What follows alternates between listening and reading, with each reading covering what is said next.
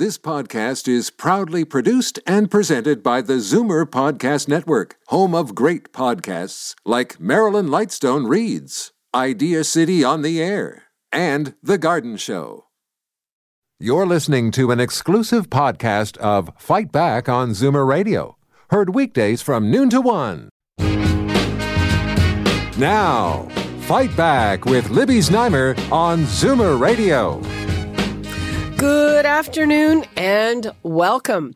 We know that the long-term care sector is hardest hit in the pandemic. As of yesterday, there were outbreaks in 121 homes with around 2,000 residents, staff, and other people who have been affected. The new ban forbidding workers to work in more than one facility has exacerbated the staffing shortage. And last week, the province announced that it would be sending teams from hospitals into nursing homes to help out. The province's medical officer of health is reporting that there have been 400 requests for help and those calls have been answered. So we'd like to hear from you if you have any comment or question about that. 416-360-0740, toll free 1-866-740-4740. And joining me now, Dr. Brian Hodges, Executive Vice President of Education and Chief Medical Officer at the University Health Network. He is one of the physicians who volunteered to help from UHN, and Lisa Levin, Chief Executive Officer of AdvantAge Ontario. Thank you both for joining us. Thank you. You're welcome. So, Dr. Hodges, uh, tell us, uh, you were you were part of a, a big team from UHN that volunteered to go into nursing homes. So, tell me where you went, what you did, how did it go? That's correct. On uh, very end of last week, Thursday, we had a call from the Ministry of Health that we were asked to help support the Rekai Centers, which are two homes in downtown Toronto, Sherbourne and Wellesley sites. And so immediately, myself and um, the chief uh, doctor and the chief nurse, Dr. Joy Richards, and I, together with a lot of our colleagues from infection control and and the various areas of the hospital, did a rapid assessment together under the guidance of their CEO, uh, Sue Graham Nutter. And right away, we started to redeploy. We had uh, an RN go in that night for the first night. And then over the weekend, we covered some, I think, 52 shifts of uh, frontline staff. And Joy and I together have been rounding uh, daily there. Uh huh. And and what have you been doing there, Dr. Hodges? Uh, well, the uh, it's important to understand uh, what um, the care needs in a long-term care institution are, and what's happened in some of those that have uh, reached a crisis point because of either sickness of staff or staff um, uh, being unable or unwilling to come to work. The staffing levels dropped. Much of the care done in in uh, long-term care is personal support workers. So the vast majority of our staff uh, have been deployed to do frontline work, bathing patients, caring for them, positioning, um, feeding patients. We have also had requests, uh, and we've supported with RNs and RPNs to help with uh, covering shifts in medication and uh, basic medical care uh, as well as uh, support for areas like palliative care, geriatric services, but also house cleaning and infection prevention and control. So you had doctors basically uh, working as personal support workers. Uh, were you doing that? Yes. Uh, yes, uh, of course, I'm the chief doctor, so I try to spend most of my time interacting with the patients I visited all the wards uh, each day together with the chief nurse. So my own personal role, I did train as a PSW myself before and during medical school. But um, yes, we had uh, largely uh, RNs and RPNs doing that work, but we had 18 physicians put up their hand to volunteer. And when I told them we, the home didn't really need physicians because they have an excellent medical staff, about a dozen of them volunteered to be PSWs. So yes, over the weekend, physicians from our from UHN hospitals were working caring for uh, frail seniors and, and feeding, uh, uh, toileting, um, mobility issues, all of the PSW functions. Uh, just just a question, and I, I don't mean this the wrong way, but were, were the physicians who put up their hands to do that, was it mostly women? Uh, no. Um, it's a great question. Uh, of course, among our nursing staff, the ratio of men to women is is there are more women, but it, interestingly enough, in those I didn't do a count, but great question. But um, the team that one of the teams I met with uh, when there was some media came to talk to us, it was actually two male nurses and two female physicians. So I think we've had a pretty good diversity of staff. Okay, uh, let's bring in Lisa Levin. Uh, so I gather that that this has been repeated throughout the province because uh, uh we were told that there were 400 requests for help and that they've been answered. How far, Lisa Levin, will that go to relieving the the pressure in long term care homes? Well, it certainly is a big help, Libby, uh, but I'm not sure how many of the hospitals are bringing forward staff in the way UHN did. Uh, I just I don't have that information. I do know in a couple of cases hospitals have not been helpful, and um, so I know that the ministry has tried to bring in home care staff, local health integration network staff. We've also worked with the home care agency to bring staff in. It's a really tough problem to try and redeploy people, but certainly uh, UHN has done an amazing job, and so have a number of other hospitals. Uh, who, who else? Which other hospitals would you like to give a good shout out to? Um, I think Blue Blue Water, they're called um, up north, is has apparently helped, and I know Michael Garron did some great did testing. No, Women's College did testing uh, at homes, and Michael Garron has been doing an amazing job in the Toronto area, sending out staff and supplies to our member homes and other homes. Okay, but uh, it, it, hasn't uh, it hasn't filled the need as far as you know.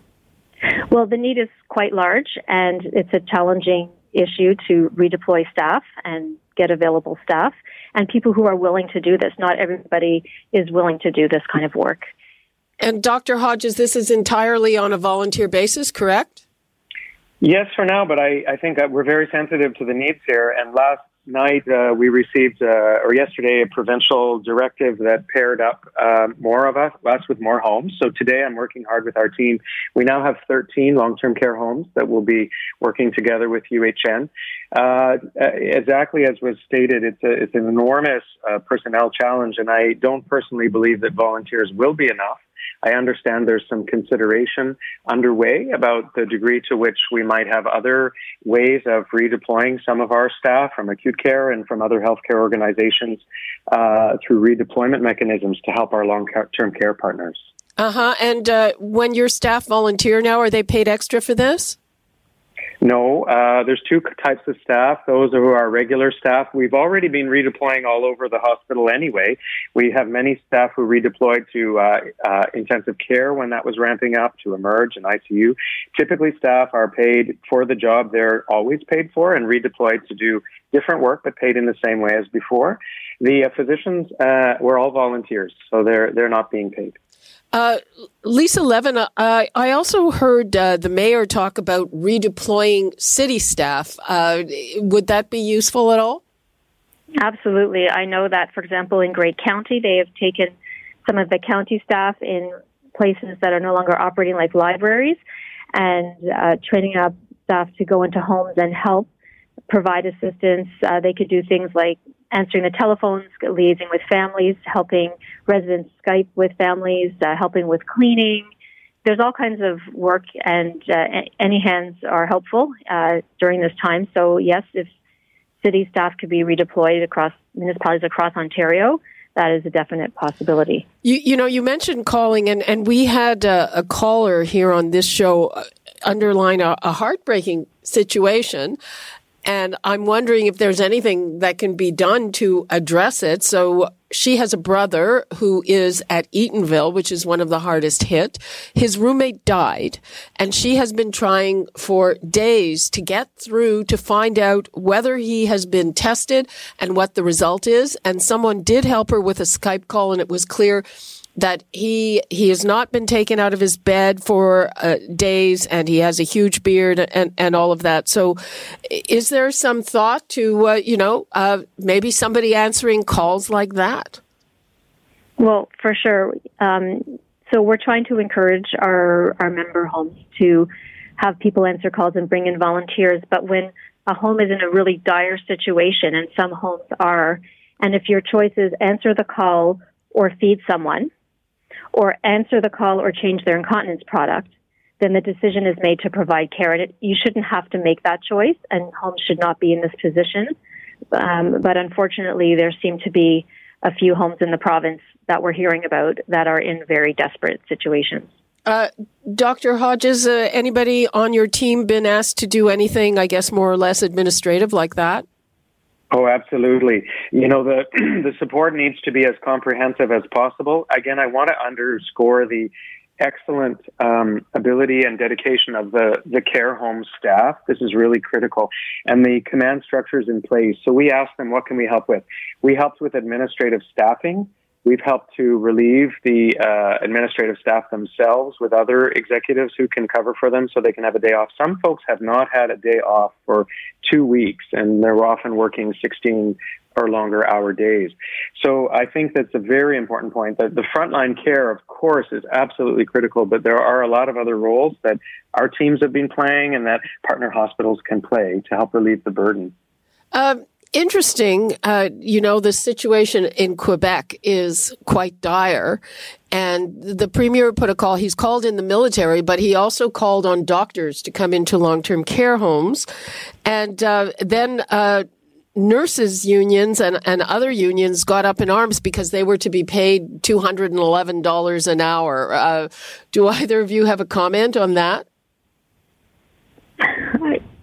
You know, I, I don't I don't really know exactly what's going on in Quebec, but I know that at this uh, time we are asking everyone to work together collaboratively to solve this problem to care for residents, and we need everyone's help. We need nurses, we need uh, PSWs, we need dental hygienists, we need doctors, we need anybody, library workers. Um, there's a ministry has a website where people can go on and uh, then be matched up uh, with homes that need help. And, uh, you know, I really have to give a big shout out to the workers that have stuck it out in the homes and that have been working these super long shifts. And it's, you know, they are truly the heroes of our healthcare system and then as well as those who've come to their rescue, like Dr. Hodges and his team. Okay, I'm going to take. We we just have a call from Norma in Mississauga, and Norma is the woman uh, who has a brother at Eatonville, and I think she's got an update for it, which I am very anxious to hear. Hello, Norma. How are you? Good mo- good afternoon, Libby. God bless your show. Thank because you. Once we spoke, and I told the terrible situation my brother was in. I received a call on Monday evening that says from the executive director that says she will follow up and the first thing she will do is to get someone to shave him because that was the worst part of his condition. And then yesterday a charge nurse called me and said, um, they gave him a bed bath and they changed his bed. Those are basic things which should have been done without me begging. And I just received another call now from Eatonville charge nurse who said he is up in the chair after four weeks in bed. So I asked her, has his skin broken down? She says the PSW did not report that.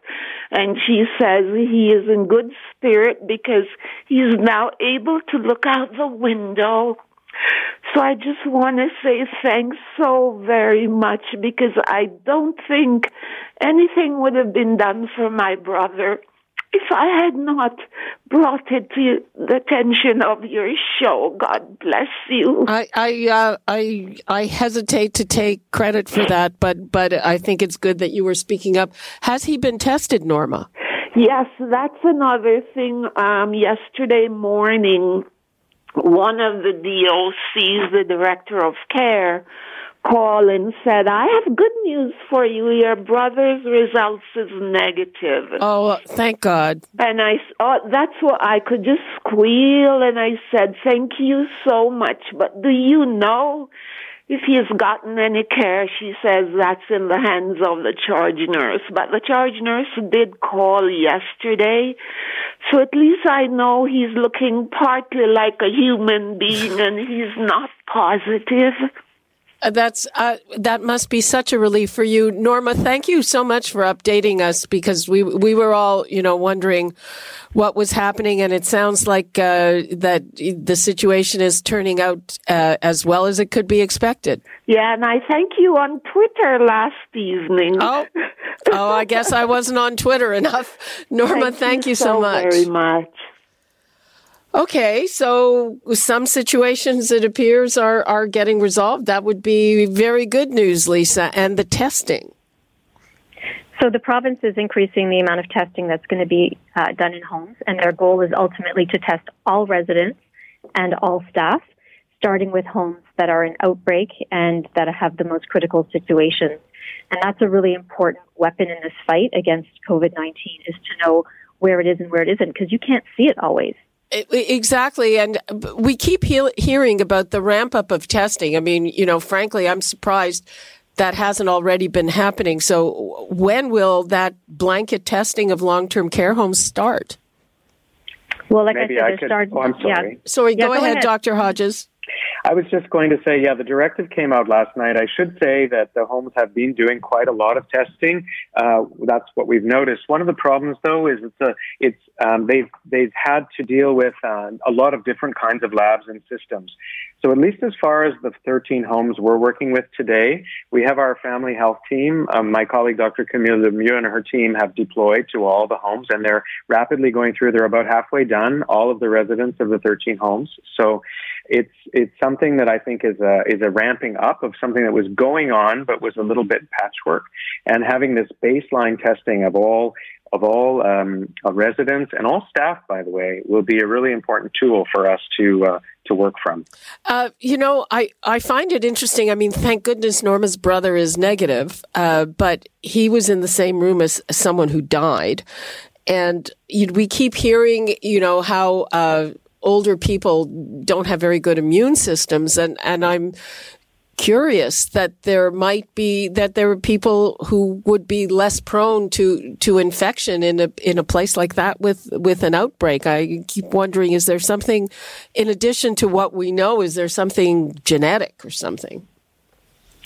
Oh, there are many unknown factors with this virus, and our scientists are uh, across Canada and the world are trying to understand it as rapidly as possible.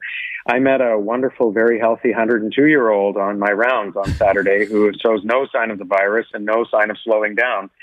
I think uh, among our seniors population, uh, there are uh, a, a, wide range of health conditions, and we know that certain people are are more vulnerable. But there are definitely going to be factors such as uh, genetic predisposition and other health factors that will uh, that we will probably understand better uh, over time.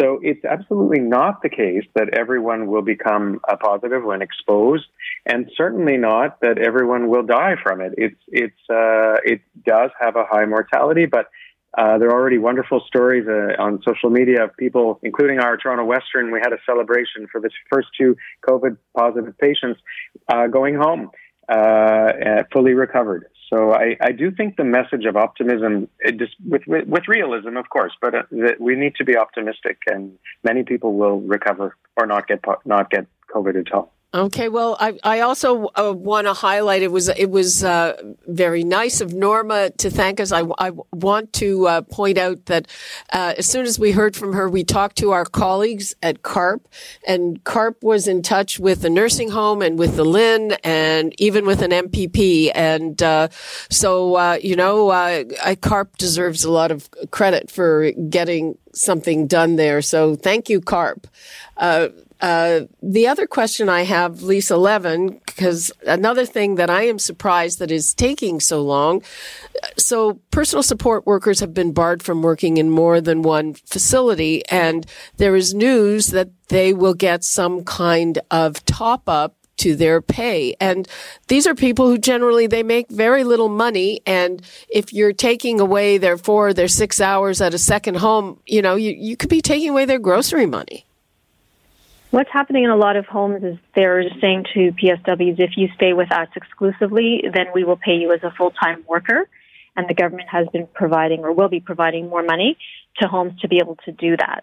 So hopefully that will help. But regardless, uh, we do need to have hazard pay for our PSWs who are going into these, you know, very challenging environments. If grocery workers can get more money, then certainly PSWs should get that. And so, yes, I do hope that something comes out soon. Do you have any kind of ETA? I mean, again, I'm. Uh, this is one of the things where you know I'm sort of shaking my head, wondering, you know, why isn't that happening? Why are the federal and provincial governments sort of, uh, you know, pointing at each other?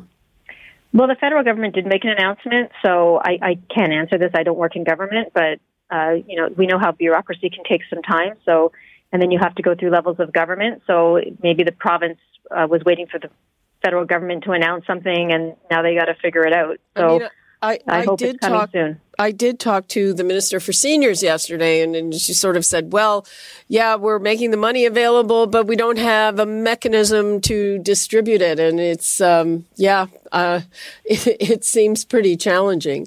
Uh, I'm going to take a question here from Al in Brantford. Hi, Al. How you doing there, Libby? Fine. How are you? My question to anybody is: Is has anybody done a survey on the amount of, well, what the percentage of seniors not in care places are getting the disease, and if they do, how many are recovering, or whether it's more because of secondary illnesses in those uh, homes. Okay, who wants? Care places.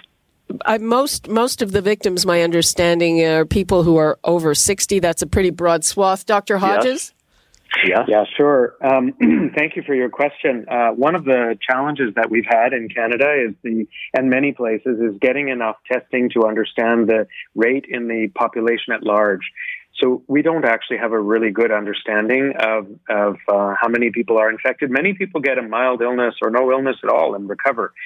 So um, there is a definite huge ramping up going on uh, in recent days, and I think we'll have a better baseline.